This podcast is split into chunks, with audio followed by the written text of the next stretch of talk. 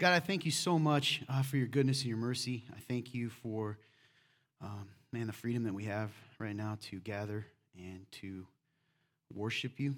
Uh, Lord, I do pray you'd move in people's lives today.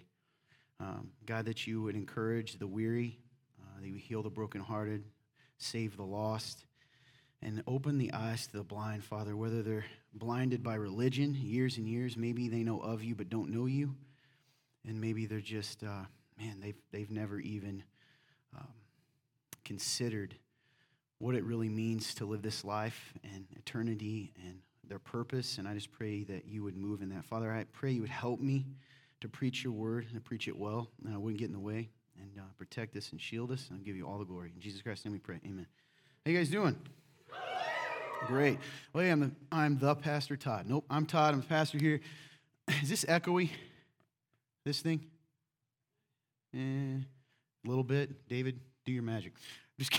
Uh, maybe it's just to me. I'm a squirrel. I get distracted easily, including by my own voice. So I'm going to try to get back on topic. So, anyway, welcome. Uh, I wasn't here last week, so thanks to AJ for stepping in. But kind of a bad time for me to miss. But God had a plan. AJ did good stuff. So thank you to him. But we're in the middle of a series. So, two, not, that's a lie, beginning. Two weeks ago, we started. And I need to explain this to you because some of you, this may be the only time I get to talk to you. And those of you that I get to talk to again, it's a good reminder. We are in a world at war. That's, that's reality. Reality. And I don't mean the, the kind of war you can see with guns and bombs, though that's happening, right? And there's threats of that all the time, and it's a scary place to be right now. But we are at war. And even those that, that aren't Christian, right? It may be some of you in the room, even those that, didn't that don't do religion or whatever you call it, there's a sense of two different viewpoints of life, right? Two ways to look at the world that it's so almost, it's almost too obvious now. And they're pushing against each other, and we're being forced, right, to make a choice. And I'm gonna say something right now to get the offense out of the way. Some of you are compromising. I'm gonna, I'm gonna go a little farther. Most of us in this room are compromising. Things are going to get worse before they get better. So if you're compromising now, what are you going to do when it's worse? You know, I've, I've, said this a lot lately, and if you come here, you know, when Jesus was handing out bread and fish and miracles, thousands of people at his feet. But when it, when it came time to count the cost, how many people were at the foot of the cross? There's a lot of bread wanners in the room, in the world, a lot of miracle takers. But there's not a lot of truth seekers, truth walkers.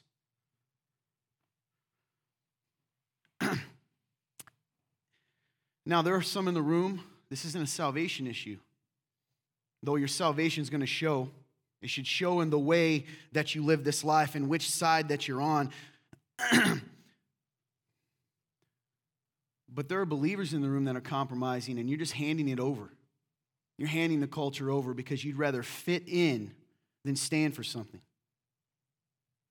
And here's the, here's the funny thing you do it under the guise of love. I'm loving people.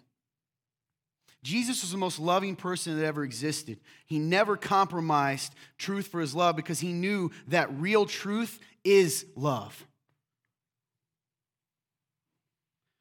We're in a culture war. We put this off for a long time. I've said this before, and I'm kind of working up. You know, I'm trying to follow the Spirit. I know what's going to come when you tell people the blunt truth, right? People get upset. You get upset. Remnant people get upset. I see your faces. Remnant people, the people that this is your church, right? They get more mad at me than anybody. The rest of you, you'll just never come back. They'll stay and get mad at me the whole time. I didn't write it. So before we even get into this, when you when you feel, and I say when because I am and do, and you will too, when you feel that pinprick of conviction what is that, Todd? It's that feeling that, some, that, that I'm doing something wrong. When you feel that, you'll have two options. You can listen to the voice that says, write it off, blame me, blame the world, blame the person, blame somebody except who? Who never gets blamed? You. Or you can choose to trust that God isn't telling you this to shame you, but to give you real life. Because anything outside of God's will for you is a joke, it's an illusion, it's a mirage, it's a masquerade, it's make believe. Yeah, you have moments of happiness, but how's your life going? How's the cycle of it going?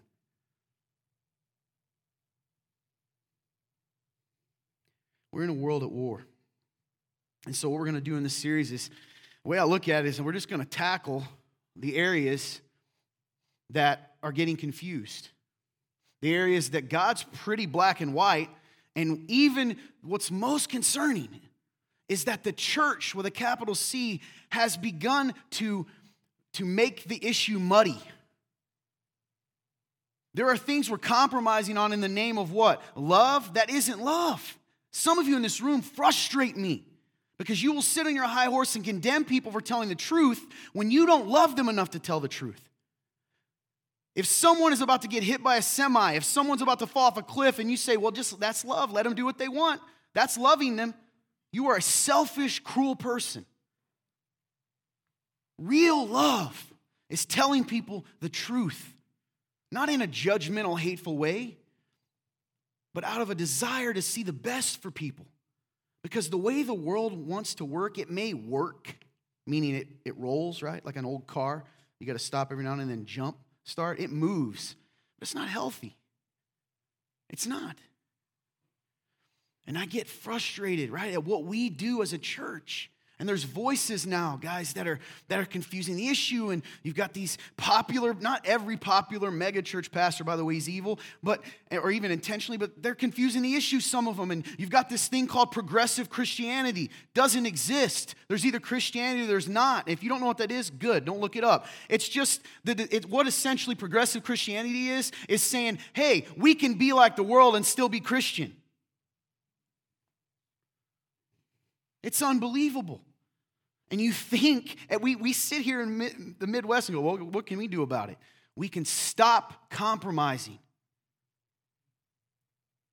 stop avoiding the cost, because you cannot follow him without a cost. He told us that.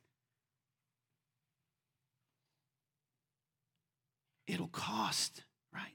It'll cost.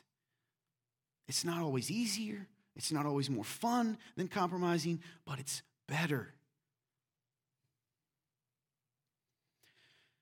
So we're going to go topic by topic. And that's the end of the sermon. I'm just kidding. um, if there ever has been a war, speaking back, getting topically, there has ever been a war. Nice, get pumped up. It's an amen. If ever there was a war on God's design, we're going to kind of go backwards. I thought of building up by going relationship and sex, because we're going to talk about that. Okay? You're all going to be like, I know all about sex. No, you don't. You, you don't. Okay? And he said sex. If you're in this room, you should be big enough to hear that word and not go, whoo, okay? Because I'm not yet still. I don't, I don't like, all right? If ever, I, when I was in second grade, true story, this on the side, I came to my mom. This is, I remember this clear as day. I don't know why I'm telling you this. It's very embarrassing. So, I was in second grade. There was a fifth grade girl. Her name was Stacy. I'm not going to say her last name. I think I still remember it. She came up and she kissed me back behind the old baseball field we had in our, in our uh, and I was clearly felt a strange feeling I'd never felt before. when I got, when I got, and I heard stuff, and then my, my buddy, two things that are embarrassing here. Um, one is that later they came up to me and said, Todd, she's having a baby. And I go, well, that's it. I got to quit school. I literally thought that's what happened. Second grade, I was like, well, she, I kissed her, she's having a child, and I've got to, it's time to man up. right? right? But putting that aside, because that's truly how naive it was, I was on a school bus and someone said, ah, you're going to have sex? And I was like, what is that? so I went home and I said, hey, I didn't even know what the word meant. I just knew the letters. I go, Mom, what is sex? She goes, that is a bad word. Don't say that. and to this day, I have trouble. So if you ever hear me stutter, I can hear Mom going, hmm. uh, because that was it. We, we, I don't know if I've ever said the word to my mother outside of this to this day. I'm uncomfortable talking about it. Anyway, if there was ever, a, this has nothing to do with anything. If there was a war on God's design, though, Oh, I suppose a little. One of the most blatant and aggressive attacks has been on God's design for relationships and all the parts that go into relationships, which we'll talk about intimacy, sex, and of course, God's design for committed relationship between men and women, marriage. Marriage has been attacked so, so hard. Sliced and diced, and it happens uh, bluntly, right? Kind of just, and it happens subtly, coming from all sides. Let's change the definition. Let's say what it is. Let's, let's do this. Let's remove it from God. Let's, let's, let's flip the definitions. Let's call it this. Let's call it that. Let's put pay, all these things. It's constantly under attack. And that's because it's incredibly important. Now, before I start, because we're going to talk about this too, Christianity tends to idolize marriage. I'm going to tell you right now. Christianity idolizes marriage. I had people, there was a guy in here, I can tell, he went to a church before, and uh, his friend in a, in a Bible study small group said, Hey, be careful, going to that remnant guy. He's single, doesn't have children. So, you know, the Bible says elders, well, since it says keep track of your household, if he doesn't have a household, he can't be an elder. And I said, Boy, Paul, Jesus, everybody's in big trouble, right? Some people think you can't have a good life unless you're married, and that isn't true. Okay? It's not true. In fact, what does the Bible tell us? The Apostle Paul says, hey, being married, you're going to have many troubles. it's hard, right? Married folks, you know it's hard, isn't it? Those of you not seeing anything, you're either afraid or asleep, right? It's hard. But, you know, all good things are hard. They are. So, or they're not worth doing. so, as we talk about this, the application is relevant regardless of whether you're single the rest of your life because you should still stand up for God's design for marriage. Now, I got a long trip to get us to marriage today. Just don't worry, it ain't all marriage stuff because I want to make a big point. But marriage is, is, is attacked. And the truth is, before we even get to some of the obvious stuff, we're not going to talk about some of the obvious ones today. I'll mention it about how the culture is. It's pretty obvious. Get the offense out of the way. Marriage, right? In the design, man, woman, married. Man, woman, married. Already some of you mad. Sorry, didn't write it. Right? Not sorry. It's the truth. Man, woman. Okay? I'm not even going to talk about that because listen, what I want to talk about is even within the church, maybe primarily our culture in general, and not just the church, our culture is obsessed with what I call white cakes. You're obsessed with white cakes. Somebody looked over there. I was just pointing. It's no one specific, right? right? What do I mean by that? Everyone loves and wants the big, beautiful fairy tale wedding cake and the white dress and the friends and the floating, I don't know, right? And the, the carriage and the crystal the crystal chandelier, I don't know, all the beautiful things. Everybody wants all of that. And it's beautiful and fun and the big wedding. Yay, yay, yay. And then it's over. But you, many of us spend the rest of our life in marriage searching for the next white cake. Marriage needs to be a white cake party every day where it's about me and I'm the center of attention and everything's great over and over and over. I'm not just talking to the ladies, guys, too.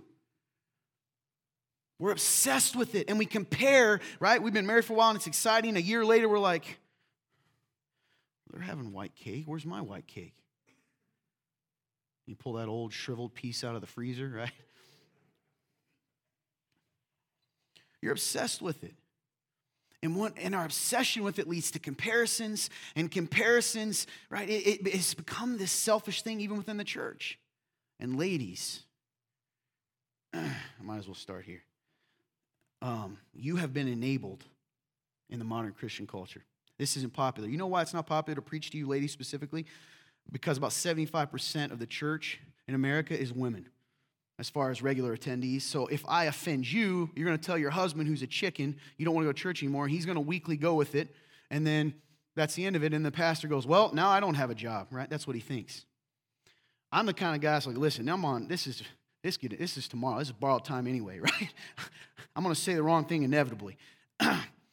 you have been lied to. You have been enabled and you have been told that you're a goddess.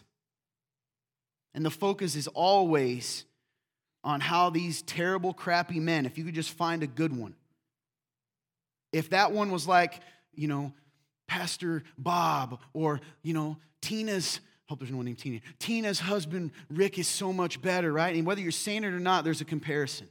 That's white cake obsession. It's obsession. And what is the obsession really? You can wrap it in white cake and velvet and satin. It's self idolization, it's what you want. And men, you enable it. Because if you play the role she wants you to play, see, this is, this is something I, that drives me nuts. You know, some of, the, some of the men in here, man, what a good, good husband he is because he never speaks up and he never says no and he just always is pleasing. He's the most selfish man in the room because he's just doing that for what you give him. Because if he's a good boy, you'll pat him on the head and give him a treat. And then you'll go brag to the ladies about how good he is, and whether he's a good man or not, at least he looks the part while you're miserable. That's to you, men. We're so afraid of being domineering that we don't speak truth. So we're like giant teenage boys that run around needing another mom. And guess what? The church enables that. That's what a good Christian man is. He's meek and mild, and he pleases you all the time because that's what white cake is. It's not even in the notes. Anyway, the thing about what God's design is, it is a beautiful thing. And when you see two people deciding to live marriage out imperfectly, because there's no perfect person, but following God's design, if you've ever seen it, it is a beautiful thing. It points people to Jesus. It does. It points people to Jesus. you see, the reality is marriage is going to show who you really are. It's going to show who you really are. So we're going to talk about that. But I told you I got, let's see, time. I don't even have a watch. I got a lot to go through. Put that aside for a second. Because I, I found something interesting in my studies for all this. Okay? Everyone knows, anyone ever heard, any married folks, you remember maybe from your premarital counsel, counseling, Ephesians chapter 5? The direct, it's the nice one, right? It's the direct husband and wife. Everybody's like, yeah, yeah. Yeah, we remember the words. Mm, some of y'all, you did my premarital counseling. I know you don't remember. Anyway, right? That's, it's true, it's in there. We're not going to start there. In the book of Ephesians, in chapter 4, right, Paul's talking to a church that he helped plant, right, in Ephesus, churches that he is, he is leading from afar, and he's writing to them. And you got to remember, it's a society where there, it was polytheistic, right? There's Jewish Christians, meaning they came from the Jewish background, and they're having to follow Messiah and learn new ways. And then you've got these people that worship Jupiter, Zeus, right? And they've got to change their ways. So he's writing to this culture these this small groups of people, these Christians who are surrounded by a culture telling them the opposite of the way of Christ. Sound familiar? And he's having to tell them and remind them of the difference between that world and God's people. Because even though it looks like we're living in the same world, we're not. So, we're going to jump into uh, Ephesians. Ephesians, that's funny. No, Ephesians chapter 4, okay? So he begins to tell people, and before all this happens, Paul kind of starts, um, to set you in context here, Paul says, hey, you know, you've got the body, and the body needs the body is the church. You need to build each other up. You need to act this way. You need to walk in truth. You need to speak truth in love for the promote, promoting of the good of the body. You're supposed to be different to each other. And then we're going to start in verse 17. I'm just going to dive into it. Stay with me. I'll wrap around. You're going to forget we were even talking about marriage, I bet you. It's like two and one. Bonus today. You're welcome. Right? Starting in chapter 17, I'm reading from the CSB. This is Paul. Therefore, I say this and testify in the Lord you should no longer walk as the Gentiles do. Stop. If you don't know what Gentile is, it's a non Jewish person back then. Essentially, it's an unbeliever. You shouldn't walk like an unbeliever. In the futility of their thoughts. Futility. They're worthless thoughts. It doesn't matter what you think, right? To a degree, when it comes to God. Anyway, we'll get back to that. They are darkened. This is so deep in their understanding. So, why, why do they have futile thoughts? Why do their thoughts not, you know, why are they lost? Because they're darkened in their understanding, excluded from the life of God because of the ignorance that's in them, and because of the hardness of their hearts, they became callous and gave themselves over to promiscuity for the practice of every kind of impurity with a desire for more and more. Doesn't that feel like our world? I'm gonna take an inch now. I want more. I want more for me. More, right? So I'm gonna stop right here for a second. What does he say? Put it in my own words here. Paul's saying to the church, he's like, listen, you've got to stop living like the world. You got to stop looking like them. You got to stop thinking like them. You got to stop acting like them. Their way leads to nothing. You're acting like people who are blind when you can see. Why would you do that? Why would you turn your light off to walk blindly? Make sense? You with me? You better give me some. I can't tell if you're asleep or thinking today. Yeah? Yeah, okay. Somebody's scared to death. Thank you. Amen. All right, going to verse 20. So that's what he said. It And they became callous. The more, this is so true, the more you walk away from God, the harder your heart gets. Right? Even believers, your heart can become calloused again. Right? So he says, hey, they became callous and giving over to promiscuity. So he's painting this picture of it's just getting worse, right? They're futile, they're dark, they're lost. And then he says, but that is not how you came to know Christ. Verse 20. I assuming you heard about him, ooh, assuming you heard about him or taught by him as the truth is in Jesus. What does he say? That's not how you came to know Christ, assuming you even know him. What's the implication? He's talking to the church. Some of you in that room don't really know him. well, how can he know that? If your life doesn't look different, you need to check it wonder how many people are going to go to the bathroom during this message. All right. This is how you came to know Christ. Somebody's going to become afraid to. You can go to the bathroom. That was meant. I assuming you heard about him, right? That is not how you came to know Christ, assuming you heard about him or taught by him as the truth is in Jesus. To take off your former way of life, the old self that's corrupted by deceitful desires, to be renewed in the spirit of your minds, and to put on the new self, the one created according to God's likeness in righteousness and purity of the truth. This analogy is so good.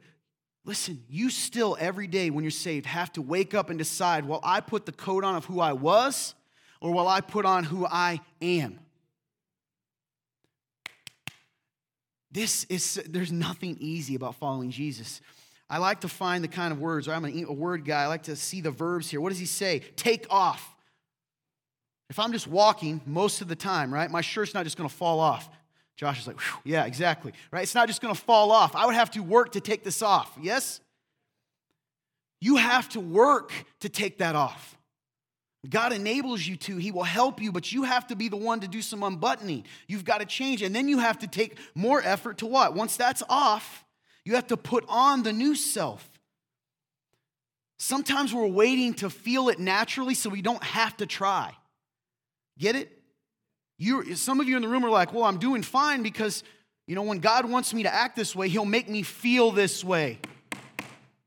It's not about your feelings. Your feelings are just a barometer, right? Does that make sense? I told you you're going to forget this is about marriage. We're not even we're not even a quarter way through. Buckle up. All right. This is for me. so in taking that off, right? That old self is constantly being corrupted by what?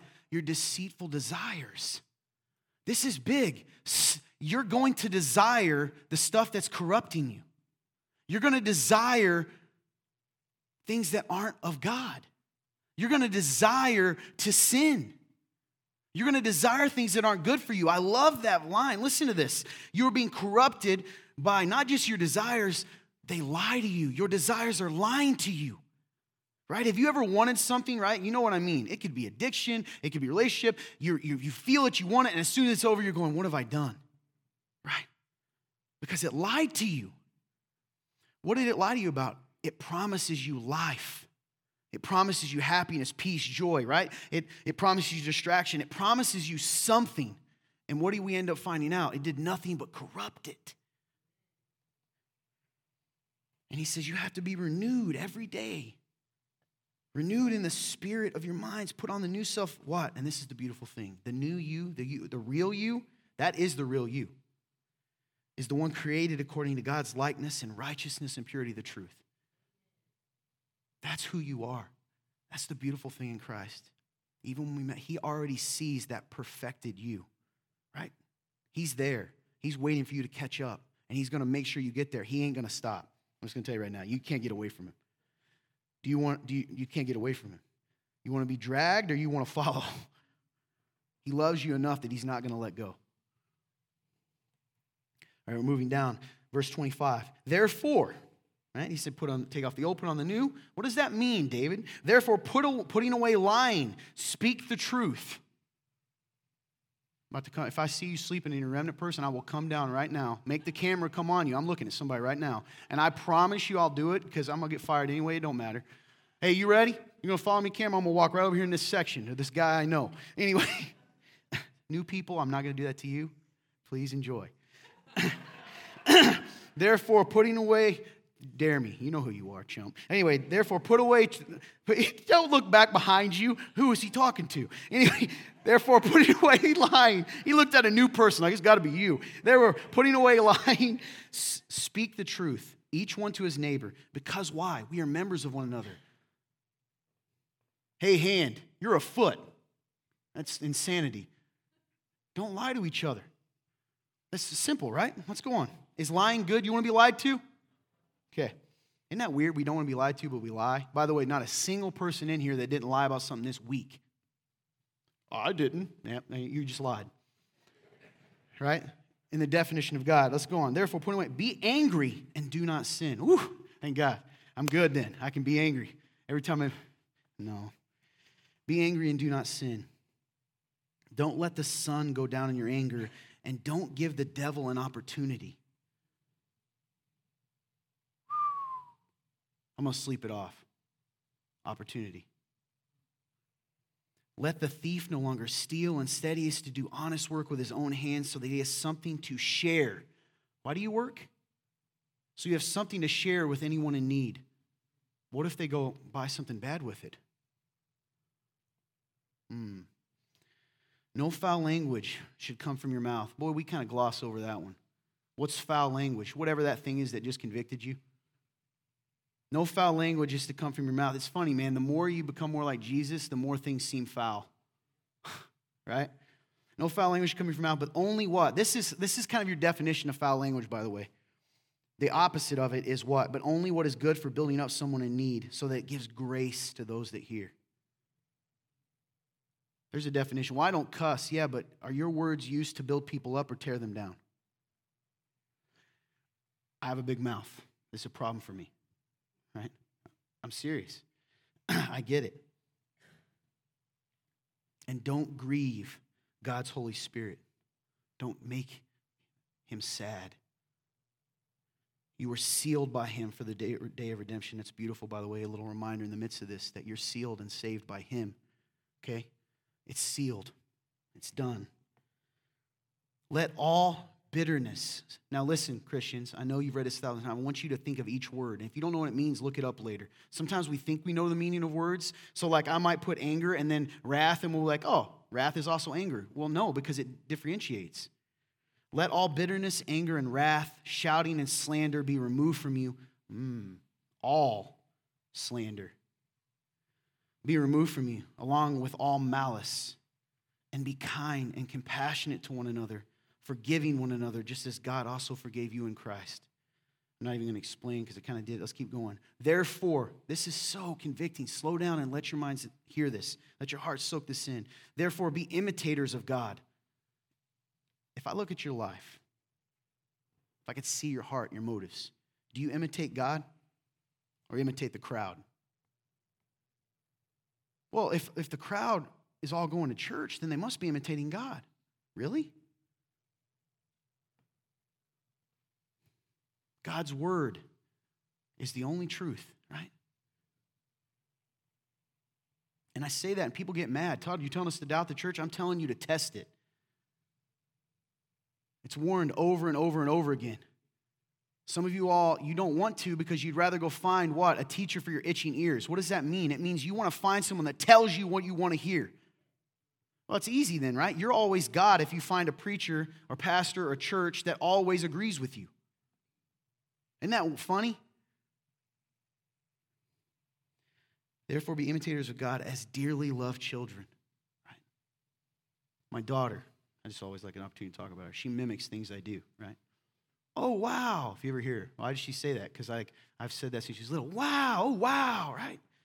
Mandy's gonna be like, no, I do. No, it was me, right? Oh, wow, right? or, you know, she, I, she, uh, I've chased her around like a dog. People have seen this. If you, sounds so ridiculous, but it's exactly what it sounds like. I'll get on all fours. It's happened in the foyer. She will now do that, right? right? Why? Because she's imitating her dad. She's watching me. Something that is so shameful. And I say it because I want you guys to know that we should trust each other. Is like, I have a big voice, right? Anytime that I'm not doing my like, hey, how are you? And, and I'm like, serious, Todd, she'll go, hey, hi, hi, because she's scared of that. I'm serious. She can't handle my voice being raised. She can't handle like when there's an argument. She she doesn't like that, right? Why? Because that's not what she's seen. That's not what she wants to imitate. Right? I don't want her to imitate that part of me. So, like God, like she loves me, she feels love, so she's gonna wanna be like me because I'm the caretaker. You should wanna be like God. Be like Jesus. That's why he gave us Jesus. And, and some of you go, Well, I'm not God. You're just making excuses. Just because perfection isn't attainable doesn't mean it's not worth pursuing. Not for the sake of being perfect, right? But for the sake of being an imitator of God. And walk in love as Christ. How, what, what's love look like? Here's your definition as Christ loved and gave himself for us, a sacrificial and fragrant offering to God the kind of love that God gives us, right? That Christ showed us. That's the kind of love we are to walk in. Not do sometimes. You sh- that should be who you are.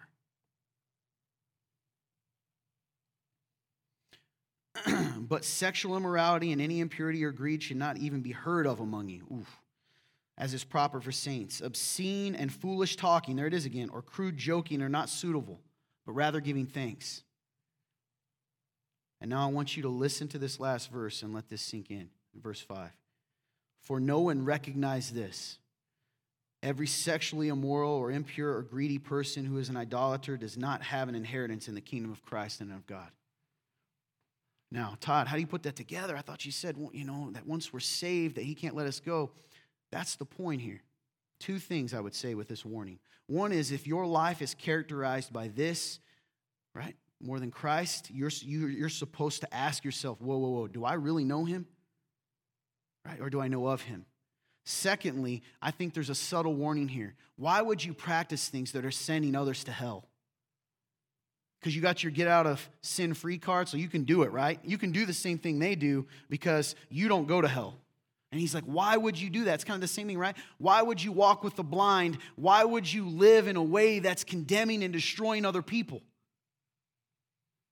Why are you living as a prince, right? You are an heir, a co heir with Christ, and you're living like someone that is an enemy.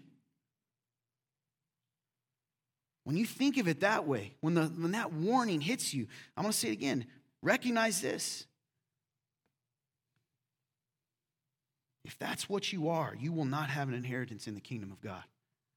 And yet we live like that because, look, oh, I'm good. Or some of us don't know Him. We know religion.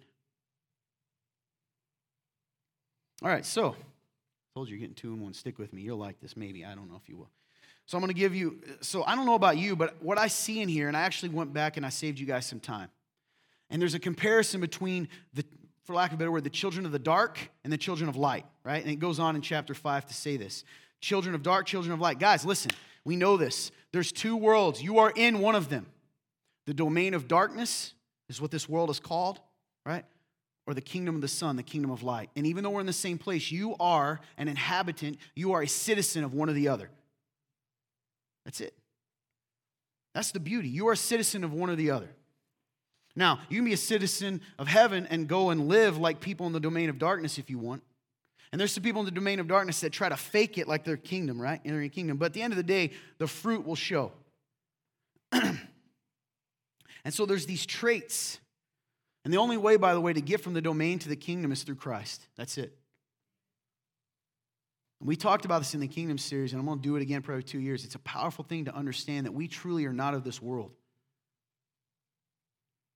So there's two types of people living in this life.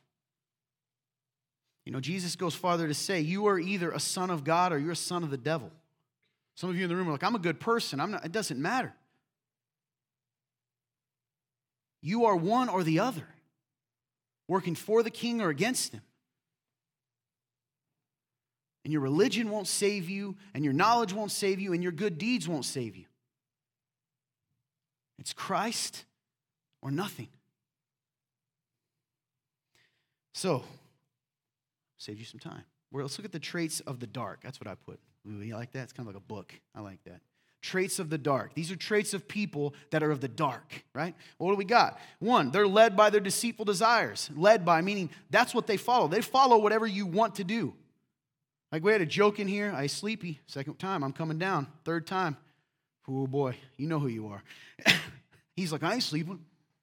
I'm allowed to say that to people that are members here. If you're a guest, have a good nap. Led by the, I, you on the other hand, I will promise you, bro.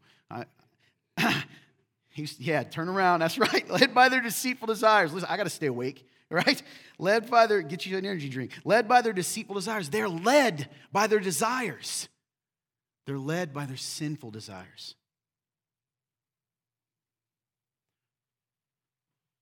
What characterizes your life? Do you do what? I do what I want. We used to joke about that around here. I do what I want. Well, what you want ain't always good. Number two, I got to move, man. I forgot. It's kind of two sermons in one. I got to get to the marriage thing, right? That's the whole point. Two, they lie. Traits of the dark, they lie. Why? Well, we see in other sections, they say they hate the light because the light reveals the truth. So they'll do anything they can to avoid the light. By the way, unrelated, and I'm being held to this, for this series, for those of you, there's going to be a study guide that's printed, right? Because it's going to go for a while. It's going to be put on. It's going to be pretty cool, hopefully, Lord willing. Um, but a lot of this stuff, if we're going to let you have notes, but there'll be stuff put out. It's going to be in a booklet. Um, we're going to do a study around that, hopefully. So be praying for that. Number two, lie. Number three, controlled by their anger. Ooh. Con- everybody gets angry. That's why, that's why I like, Paul doesn't say, hey, if you get angry. Listen, you're going to get angry. Be angry and do not sin. Some of you in the room, you can, isn't it funny? Some of us that are most angry, and I say us, deep down, we're some of the most tender people. And we get hurt, and we've been hurt over and over. And so what we end up doing is we say, I'm not going to be hurt anymore, right? I'm going to make sure nobody hurts me. I know that because I'm that guy. I'm with you. In my nature. Here's the thing we can't allow that to control us. You know, I had a counselor tell me this, and I've said it a million times around people. It's a beautiful thing, changed my life. He said, Todd, the way you act, because I was like, I know it's irrational. He said, No, no, no. What happened to you, the way you were raised, the things that happened to you, it's completely rational for the way you act. It's rational, but it's not healthy. Right? And it's the same for you. Some of you in this room, don't beat yourself up. Say, oh my gosh, why am I like this? No, you did and became, right, what happened to you, but you don't have the excuse anymore to live that way. It's unhealthy for you. And I'm with you. You're not alone in that. I promise you. And don't let anybody condemn you because you still battle that. All right? Christians do that sometime, right? They like, oh my gosh, anybody that's passionate, because there's beauty in your anger, right? There's a, I'm mean, serious. There's a passion. There's a good side to it when you stand for good. Don't let anybody shame you for that or try to tame you. Just use it for the kingdom. All right, controlled by their anger. Four, they steal. Uh, listen, there's a lot more thieves in the world than I ever knew. I'm being honest. A lot of you all folks in there, you're thieves. The one's looking away right now, like, ain't me. Yeah, it's you. You're a thief. I ain't going to shame you. You steal things. uh, anyway, you, some of you steal. Nobody goes, anyway. Uh, you steal, right? What? They use foul language. They disobey God. They're bitter. Man, I'm preaching to myself. Bitter is what happens, right? What happens when water, when you put a cap on it and just sit it in the, in the heat and the dark, becomes bitter and gross. When you have hurts and frustrations and sins that you bottle up and keep, it turns bitter. Some bitter folks in here. I'm with you. Sometimes it's just hurt, right? Characterized, okay, well, here's anger again. They're characterized by their anger. Are you the guy that's the angry guy? Everybody knows. Don't talk to him, he's the angry guy. I'm coming for you, sleepy. Right? Vengeful, vindictive. I'm going to have a nap room. That's what I should do, right? We're serving you. I'm going to have a nap room. Just go grab you a blanket and get in the nap room, right? characterized by their anger. They're vengeful and vindictive. There's a lot of old church ladies in the world that are very vindictive. I'm being honest. You mean sweet old Karen? You right? nice. I didn't even mean to do that, right? I'm just saying, it doesn't matter the age. Vindictive can come in little ways, right? 10, they use, this is a big one. They use screaming, shouting, and loudness as a weapon. They're bullies. They make statements to destroy a person's character and reputation and life and act like it's not serious. Here's one well, they sin, so I have to make sure everyone's aware of it. Didn't you hear about so and so in the other church? I need to make sure you're warned. Where's that at in Scripture? Shut up. I'm serious. Shut up. If you're not in their church, right? Shut up. I'm tired of it. Quit going around. If it's not a serious, you know, yeah, there are things we should warn about, but like, go, stop going around and slandering because, you know, your great uncle's best friend's neighbor told them XYZ about so and so. Stop doing it. Stop justifying it with your religion. A hateful desire to harm people. It's malice, right? A hateful desire to harm people. You want to, well, I'm just giving them what they deserve. I'm just giving them what they gave me. Sexually immoral. I skipped one. Unforgiving, right? Listen, bottom line, this goes back with talking poorly about people. You know, people that talk about other people and condemn them, they are fully unaware of their situation. If that's you in the room and you're judging people, go, they're bad and I'm not, you are sorely mistaken about who you are in the story of life. Right? There were some other people that said, I'm not, I'm not bad, I'm not a sinner, I'm not blind, right, Jesus? No, if you're blind, I could help you, but because you say you see, I can't help you. I didn't come for the healthy, right? I came for the sick. That's important. It doesn't mean sin so he can come. He goes, the people that can admit they need it. When you don't forgive, when you condemn, you're setting yourself above people and you've forgotten who you are. That's why Jesus says, right? Those who don't forgive, I'm paraphrasing, will not be forgiven. Why? Because they never, they, they can't understand it. Well, what am I supposed to forgive? How many times? 70 times 7. Put your calculators away. It's, it, means, it means a lot. It's not specific. Sexually immoral. What does that mean? Guys, they're sexually immoral people, right? In their heart and their mind. They live in it. Doesn't always mean actions. They're greedy. A lot of greedy Christians out there, man. And they justify it under being responsible. Well, that they're not putting the money where I think they should put it. And since I'm successful and wealthy, clearly I know better. No, so you just blessed with wealth. Some of you all just lucky folks. You ain't even that good at stuff. I'm being honest with you. That's fence. Some, some rich people ain't even that good at anything. You just lucked out. Now, some of you are. Awesome. Right? But, you know, it's, it's a beautiful thing to see wealthy people who recognize their wealth as a gift. Because they, I know a guy, a guy that donated that field, lives in Colorado. My buddy, I called him up. I thought he would give us like $200. He gave us way more than that. okay? All because he believes in the kingdom. Didn't ask a question, didn't shame me, he just sent it. Here you go, Todd. That's a dude that, like, you get why God gave him that money. uh, obscene, foolish, and crude talking. They practice idolatry. What's idolatry? Anything that you put above what God wants. What do you worship? Your image, your reputation, your wife, your girlfriend, your husband? How'd that work out for you? Some of you all are in terrible relationships over and over again because you're like, I don't know why they don't love me. I'm such a good man. No, you're a good carbon copy of the same thing. Stop worrying about worshiping a woman or a man and stop worry, start worrying about worshiping God. Right? Being a good husband or wife does not make you a Christian or a disciple, but a disciple who's true following will be a good husband or wife.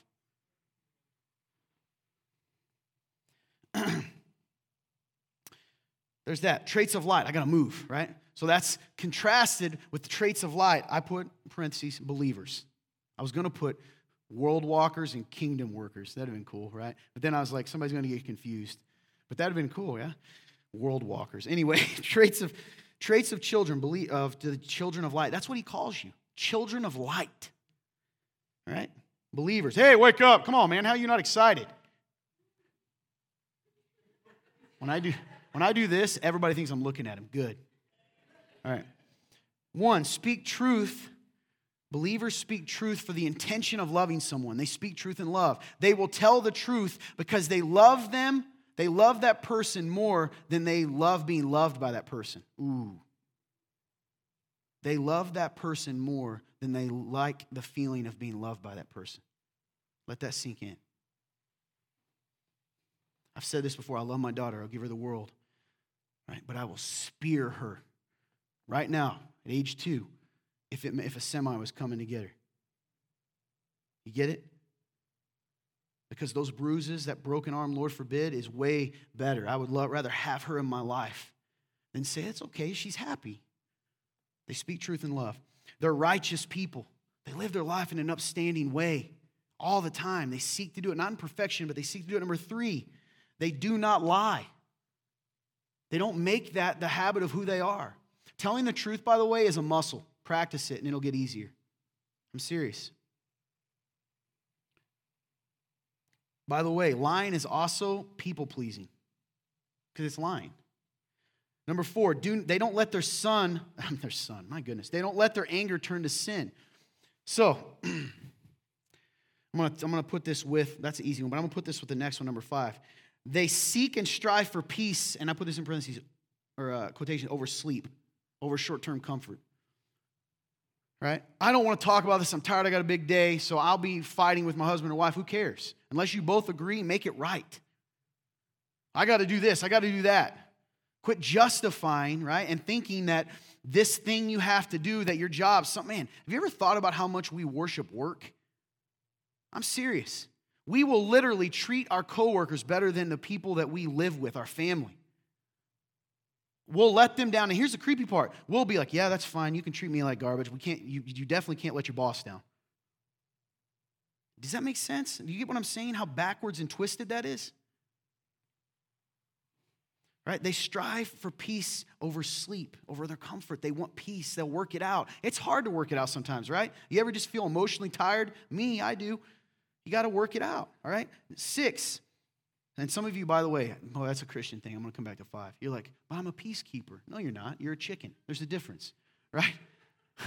you're not a peacekeeper. You just run away from conflict. By the way, talking calmly about our issues to make peace is not conflict. I know it feels that way, genuinely. There's reasons some of you have been hurt and you feel that way. You got to go through that. Trust God, right? Six, they do honest work. Parentheses, they're not lazy. Ooh, boy, that'll get some people. What's lazy? I don't know. You tell me. I can't tell you what lazy is for you. They're generous with their resources, as long as the person's worthy, right? They use words to build people up. They offer grace. Grace and forgiveness are different. Grace is, I'm going to treat you and give you a role and a position you did not earn. Make sense? I'm going to treat you like you are worthy of love and honor and acceptance, forgiveness, even if you're not. But guess what God does to us? See, a lot of times we mix up God's mercy and God's grace. God's mercy is the fact He doesn't pour His wrath on us. God's grace is that He calls me a child of God and a co heir of Christ. Make sense? You with me? If we're taking naps, I want to go take one too. Yeah, you with me? Perfect. Thank you. I'm just so insecure. Anyway, here we go. Be, do honest work, use words, build people, offer grace. They obey God. Obeying God is not always going to be a desire. Right, Christopher? It's not always going to be a desire. Got him. they're kind. They're kind people. They're kind. Are you kind? Nice and kind aren't the same. Right? Some people are nice to get things. That's why God knows our heart. Do you offer kindness to people that can't give you anything in return? Compassionate empathy. You see someone and you, you feel moved to enter into their life. That's what a believer does. They're forgiving and merciful. Put them together, right? You offer mercy and forgiveness. By the way, I'm really sorry it's cold in here, guys, but I just can't keep sweating. I turned it up for you, by the way. It was colder until I got here. It's true. Forgiving, merciful. They imitate God. They practice Christ like love. It's agape. Christ like love is a love that you give with no expectation of getting in return. It's sacrificial love, right? It's for you, Luke. Your muscles don't scare me. Anyway, thankful, right? They're thankful. Boy, that's some of us, right? Sometimes we see our problems so big. Do you live a life of being thankful? Okay, so of, end of sermon. Be children of light. Be children of light. Leave it up for a second. People catch it. Be children of light. No. Would anybody, right, in this room, I think none of us would argue with this. Believers should be at minimum one and not the other, right? We all agree for the most part? Yes. Well, listen to me. In this same section, remember, the letter wasn't broken into chapters. Makes sense when Paul wrote this. In this same letter, in the same context, we're going to get into the section in chapter 5 that talks about marriage. You're going to look at those and say, no, we shouldn't steal. No, we shouldn't be hateful. No, we shouldn't be filled towards malice. And a Christian should be that. And if I'm doing all these things, I'm good. I would say, if you're doing all of these, but you're not taking this section about husbands and wives as seriously, and you don't view that as an indicator of you being saved, you're foolishly mistaken the same context, this same section describes the ways of the world compared to the kingdom of God. And then we're about to get in this weird, random, interesting section on marriage and the traits a godly marriage should display and what should characterize the believer husband and wife. Not a husband and wife that's a believer. Remember, these are the traits of believers. And right there in the midst of the traits of the believers, we have it's not about husband and wives. He goes, believers will be like this in marriage. It's no different than being thankful. It's no different than being generous. This is what it's like. And some of you think you can be good at all of these and not in marriage and not pursue what it means, and that God's okay with that because the world tells you it's okay.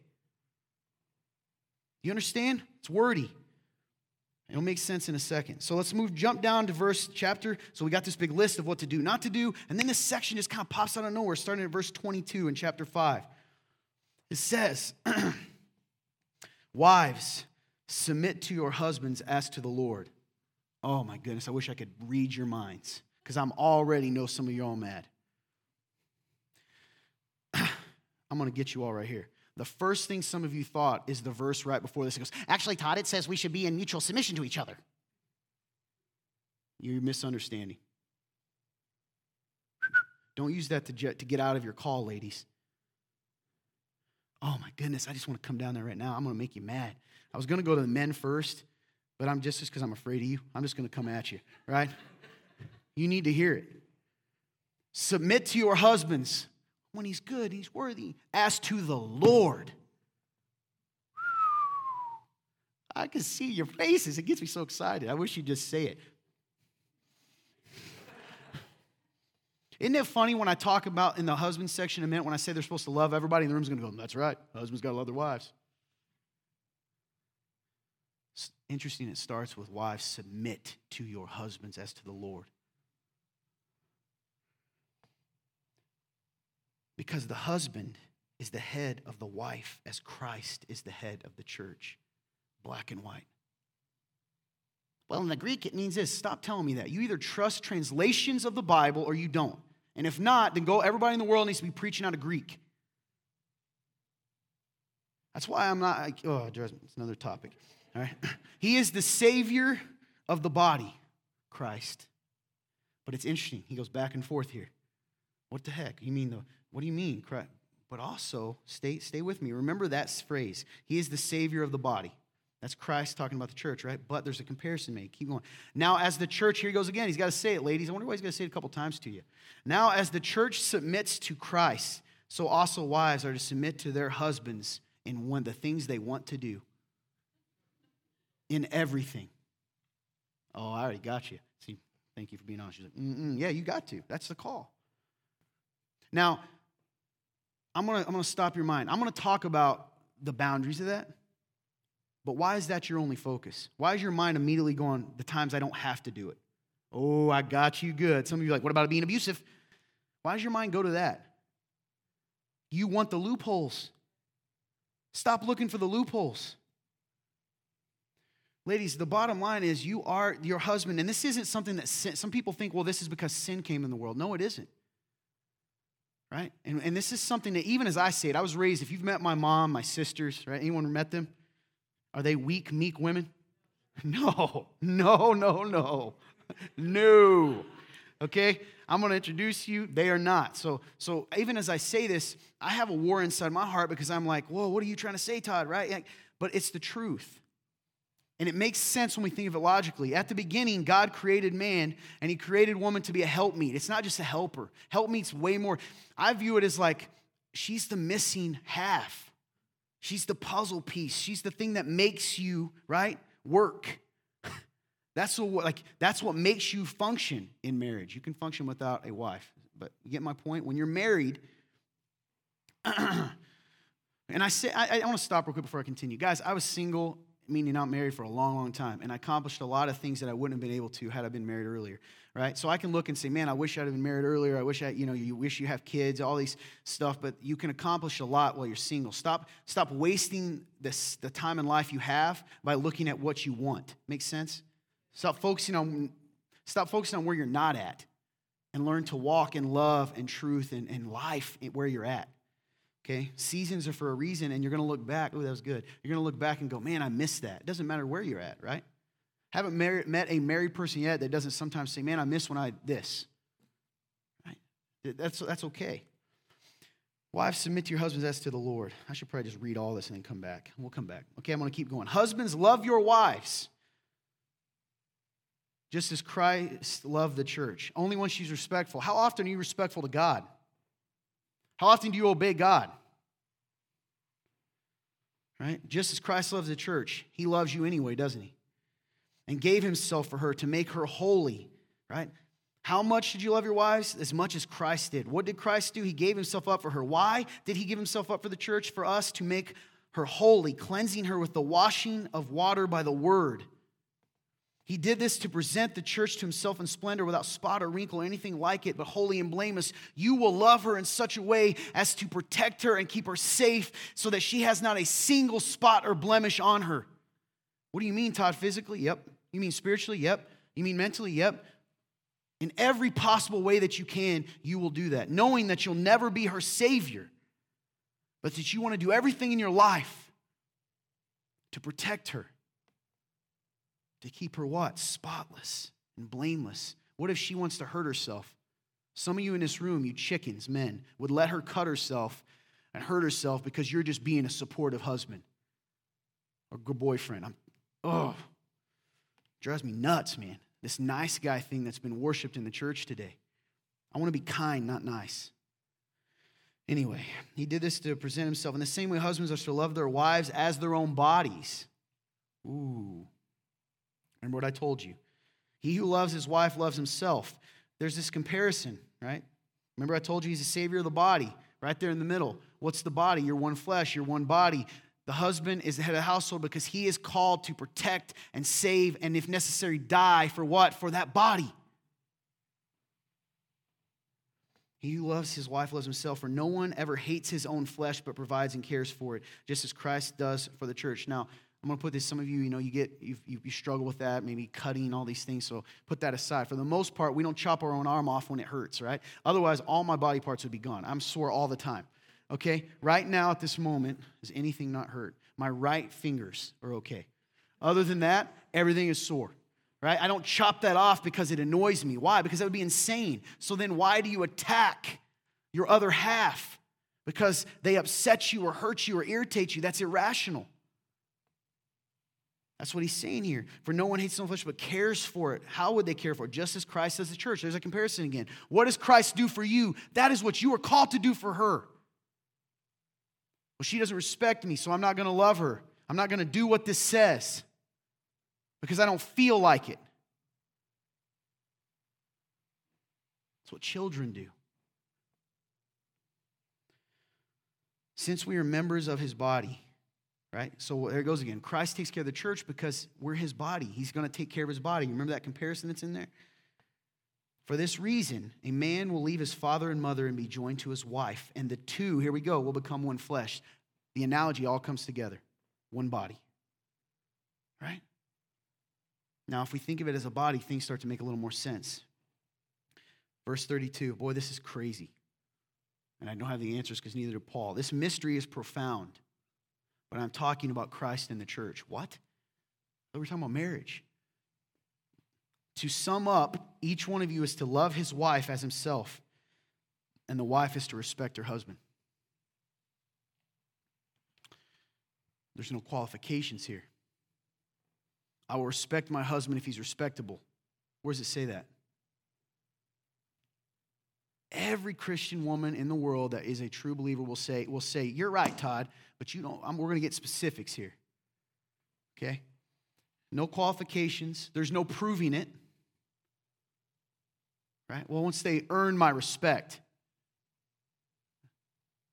I know you live out of that. I've heard some of you say it.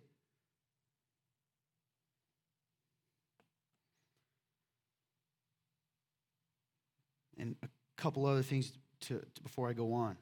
You are not called, ladies, to submit to every man in the world. Okay? There's some, there's some churches that will take that and say you're called to submit to every male because you're in fear. That's not true. You're called to submit to one man. Now, other people in authority you submit to, right? Because God has set that up. But you're called to submit to one man, not to every male in the world. That's weak. So Jesus was weak because he lived in constant submission to the Father. The Bible tells us in the Garden of Gethsemane, what did he say? I don't want to do this, but your will, not mine. That's submission. If there's another way, I w- uh, can I have that? But your will, not mine. Is that weak? It's the strongest thing in the world. Well, what does it mean to respect your husband? Do you decide what's worth it? Do you? Do you decide what makes sense?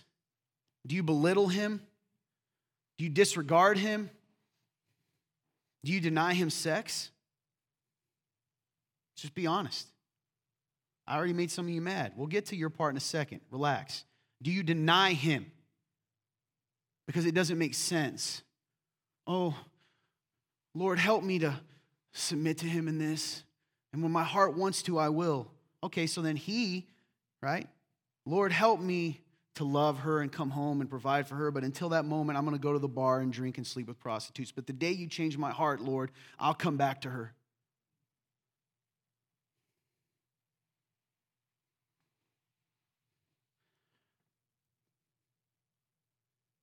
When he has an idea, you're like, oh, I just want a strong man. But every time he talks, you belittle him. Is it always his, is it always his fault? Is everything his fault? I wish he would just share his feelings more, but when he does, it's automatically what he did to make you do that to him. Hey, you know, I'm gonna try to I'm gonna try to talk to you about this. Men aren't naturally usually good at this. You know, you kind of hurt me.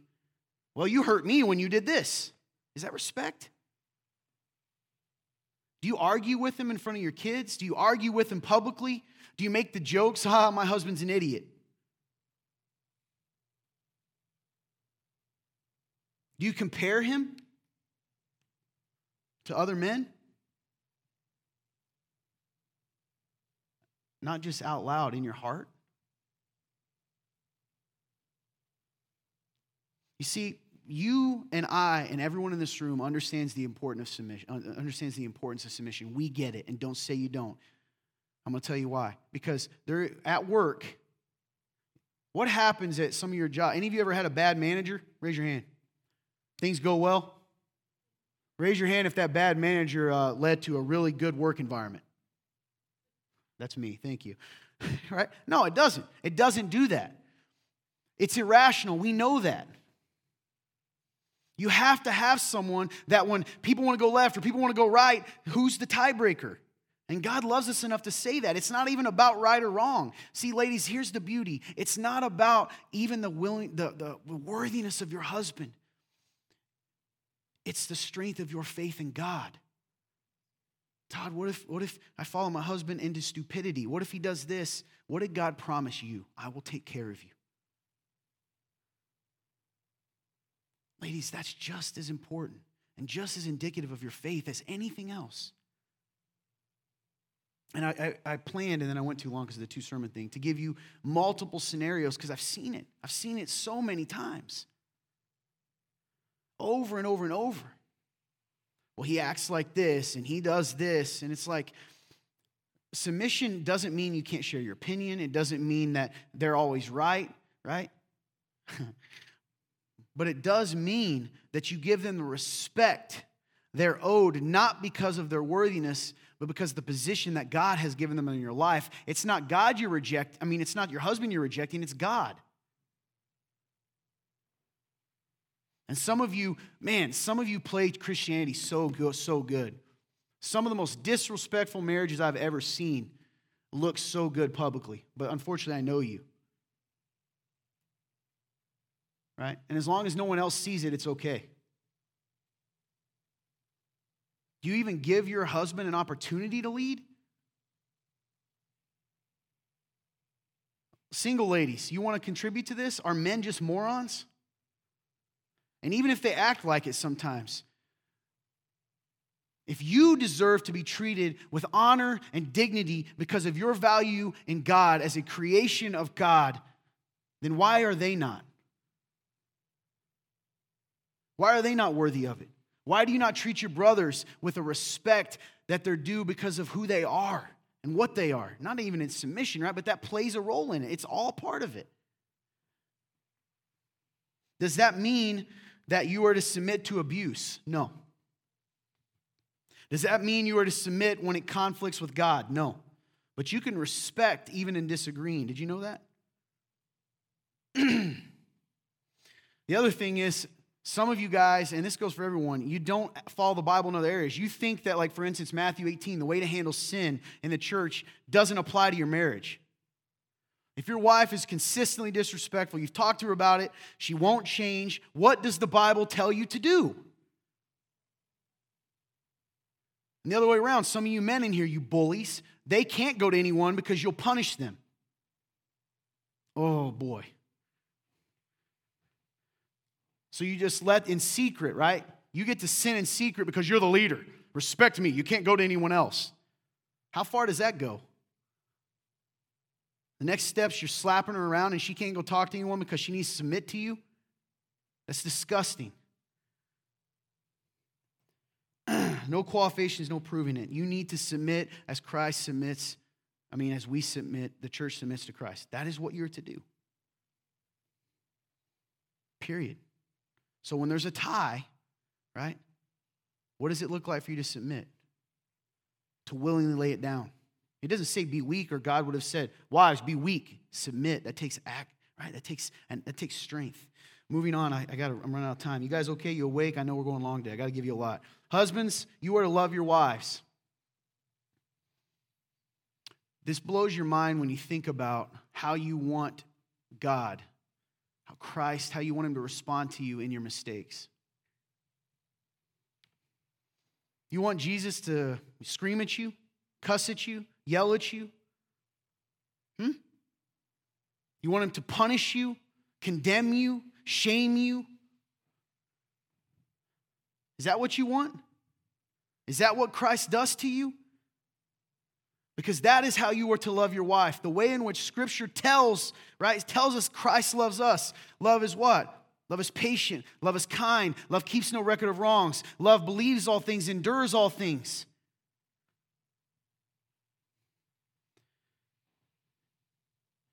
You know, there's kind of two extremes among Christian husbands. And this goes for the world. I don't care what the world tells you. I don't care. It doesn't function where two people, by the way, are like the same. That doesn't function. That's insane, right? It doesn't make sense. And the world's going to try to. Have you ever, now think about before I go on, how does the world attack what I'm saying? Ladies, what does it tell you? What's the message that you're told? I can't tell me women say, Todd, if I submit like this, I feel weak. Who told you that? The world. They strengthen that, right? Men, it's the same thing. You, if you're a good Christian husband, you're a good boy. To be a good Christian man means to make your wife happy, not holy, right? Everybody says amen and nods until it comes time. Husbands are to love their wives as Christ loved the church and gave himself for her. Does Jesus give in to my desires when they're not good for me? Does Jesus lose his identity to be in relationship with me? Does Jesus just sit like a log and say, this is, you know, and, and not, you know, life's over now and I'll just get like a, I don't know, just rot, right? Does Jesus just stop moving and living and, and, and doing kingdom work? Does he stop? Even when I want him to? Does, does he stop telling me to do good? Does he stop leading me even when I rebel? Yay or nay? No. So, what are you doing? We're not to be domineering men because Christ isn't domineering. That's the thing about him. He's so strong, right? But I always view him as he's like, you can come with me or not, but I'm going this way. Sometimes being a husband means I love you even when she's not. I'm leading the household this way. I'm not even gonna, I'm not dragging you by your hair. You can come or not. Real strength is walking toward truth, making a decision, even when you're not sure she's gonna follow. That's what Jesus does. Now, you can find all the holes. I don't have time to preach every scenario here, but I think you get the gist of what I'm saying, man. There's two ways you can be domineering, hateful, mean, bullying, or you can be weak and passive and nice, and neither one is what we are called to be as husbands.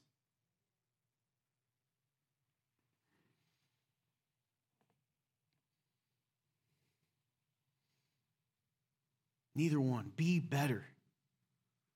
What this world needs, and I'm coming back to the ladies, and I got to end here, even though we might have to have a part two. But I'll tell you this, ladies. You want to be world changers? The world doesn't need more Christian women that prove that they can. I'm going to argue about preaching and I'm going to argue about this and I'm as equal about. We, we don't need, we got plenty of that. What we need are women that are willing to lead in submission, who are strong enough to say, Yeah, I submit. It doesn't make me weak. I submit to Christ, and if you come call me weak, I'm like, You're a chump. I'm not weak. I choose to follow him. We need women that are willing to do that. We need women in this church that are willing to do that and strengthen that and set culture in that and challenge their sisters when they see them disrespecting their, their husbands, even if their husbands aren't there. Because would you call out the rest of it? Right? Would you call out being hateful, sexually immoral, greedy? Would you call all that out? Well, now add to the list a Christian will also what? A Christian woman will also, a Christian married woman will also submit to her husband as to the Lord. She will show him respect. It's on the same list as uh, obeying God, being kind, compassionate, forgiving, merciful, imitating. It's on the same list. You see why I'm wrapping it together? It's all the same list. Stop separating it. You can't be good at these and not be practicing this in your marriage and say that you're following Jesus. And the same thing with you, men.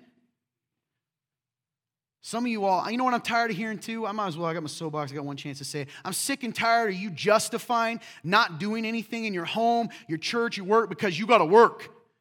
Shut up, dude. You're not the only person with a job. I'm so tired of hearing men act like your job is the hardest job in the world. Your job is not the hardest job in the world, okay? Are you on the mountains of Kilimanjaro harvesting a life saving venom of the Himalayan sneeze? I made this all up. Sea snake?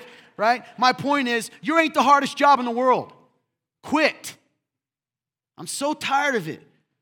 Quit justifying it and bullying your wives and saying, I can't interact with my kids. I can't speak into your life because I'm tired. Boo hoo. Right? Is there ever a day you that I'm being honest, man, that you wake up and you aren't tired, stressed, all right, sick, something is there? If we just decide what we're gonna do based on that, ain't nobody getting out of bed. You, some of you all worship your jobs more than you love your family because that's your identity. We all have that. But, flip side, ladies, my last of you, I got to be done. That's got to be a part two. I didn't plan well. Men are naturally going to want to pour into areas where they feel respected. You want to know why a lot of men will put all that effort into work? Because they feel valued there. Do you create a home in which your husband feels valued and respected? Or not? If not, then maybe you wonder why he's at work all the time. I definitely should have made this part like two. We may have to come back to it. Did you get something out of this? Do You get what I'm saying? The biggest thing I want to tell you is think of the traits you all wrote down, right? By the way, none of what I'm saying is popular. It really isn't. And that traits of being a Christian, the traits of the dark and the traits of the light. So, what does it say about those who live in the dark? The wives don't submit to their husbands, they don't respect their husbands. And the husbands bully their wives or cave to their wives. They don't sacrificially love for their wives, right? Put it on the same list. I want you to put that on the list you wrote down. You want to be a kingdom worker? And this is what you're called to be. And ladies and men, I'm going to say, I'm going to end with this again. Ladies, please stop glorifying a culture of weak men. Stop it. Because all you're doing is make, like, what's the pressure, right, guys?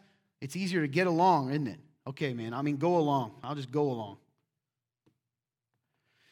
She's gonna come play some music. I know we've went long, I'm sorry, but listen, I need you to hear me. The way I would put it is these traits that we are given in this section of Ephesians aren't optional, they're additional. They're not optional for the, the believer, they're additional, they're added onto it. There seems to be a disconnect between how seriously God takes the traits from the first list, right? Lying, hate, slander, stealing, and these traits that we're called, uh, believers called to be in marriage. A, they're not the same, but they are. They are. A true Christian woman is going to seek to respect and submit to her husband. A true Christian man will seek to sacrificially love his wife and lead her. Even when the weights, and by the way, some of you all, you're not oh, we got to get the other side. You're puppet kings. You want the crown when it's convenient. When you want her to leave you alone, you say, I'm the leader. When it comes time to make that decision on which bill to pay, it's up to you. Why is that? Because you don't want the weight. You're not willing to carry her cross. There is no distinction between these traits. There's no distinction to not pursue these traits.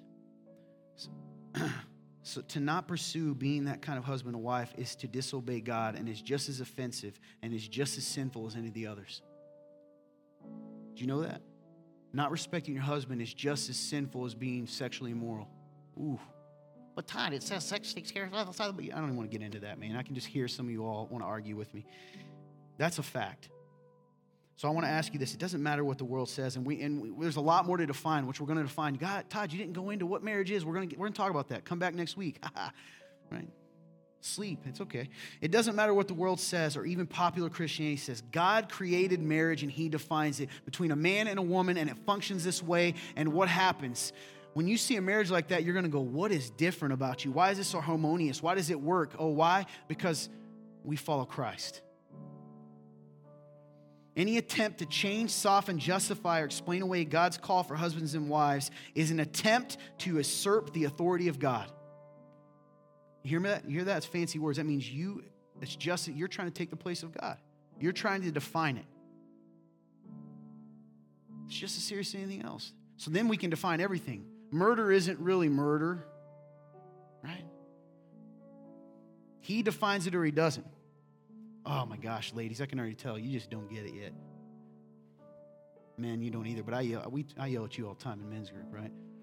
And myself. Ladies, you're just like, mm-hmm, mm, can't wait. With your LA shirts on, I hope you take that seriously.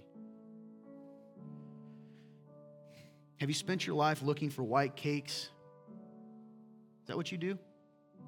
For some unattainable thing? Because if I'm happy all the time, then I'm following God. I want to be joyful. Joyful is finding joy despite my circumstances, and it is possible in relying on Him. Stop making marriage about you. Marriage isn't about you. It isn't. I'm sorry. What if I'm not happy? What if I'm not? What if I'm, what if, what, what did God say? Don't be anxious about tomorrow, right? I'll take care of you. Do you want to live that way? Some of you in this room, and I don't know who you need to repent, both sides. And maybe you're in the room and, and it's none of that. You got convicted by the first part. You've been living like a, a, a world walker, someone from the dark. Well, I'm, I'm 72 years old and I've been a good church person my whole life, so I don't repent anymore because I don't have to. And now you're in trouble. The day you come into church, right, and the Lord doesn't prick you with His word, even if I'm not a great speaker, which is very, very true, is the time that you've, you've got a callous heart. You're going to get an opportunity today, right, to, to, to, to change, to say, I'm going to be different. Repent to God, repent to your spouse, single people. Stop focusing on you right now. You're doing it right now. I'm looking at people right now in the room. You're doing it right now, focusing on yourself. Man. Have you spent your time in life looking for white cakes, perfect things, or honoring God? Let that sink in. If you're in the room today and you don't know God, I'm going to tell you some good news. But the good news starts with bad news. You're a mess. I'm a mess. We're sinful. We've rejected God. And because we did, sin entered this world. That's why it's a mess. And sin entered you and me. Sin is a nature. That's why even when you try to be a good person, it's like some, some other hole, right? Something else, something else happens. You can't fix it. You can't. So, we needed someone that could, that could fix the inside, not just the symptoms. When we couldn't come to God, God came to us. He paid the price for our sins, lived a perfect life, showed us how to live, and then died on the cross for our sins, took our place. He was raised on the third day. He was. Over 500 witnesses attest to the risen Christ. You can have your eternity secure. You can know that you're forgiven. You can know that you'll be with God in paradise. You can know that you'll go to heaven and not hell. You can know that you can you can have peace and joy. You can have these things. I don't know what it's going to look like, but you can. How do you do that? You reject your way. You come to God today and say, "Lord, forgive me for what I've done. I don't get it all, but I want it. Please forgive me." I turn away from my own way and I want what you have to offer. And in that moment, the Bible says if you confess with your lips and believe in your heart that Jesus Christ is Lord, you will be saved. You believe He is who He said He was. You're going to get an opportunity to pray. I know we've gone long today. Take this altar time, this time to respond to God in whatever ways He's calling you to respond. But whatever you do, don't just sit there, right? Don't leave the same you came in because if you do, you're choosing to.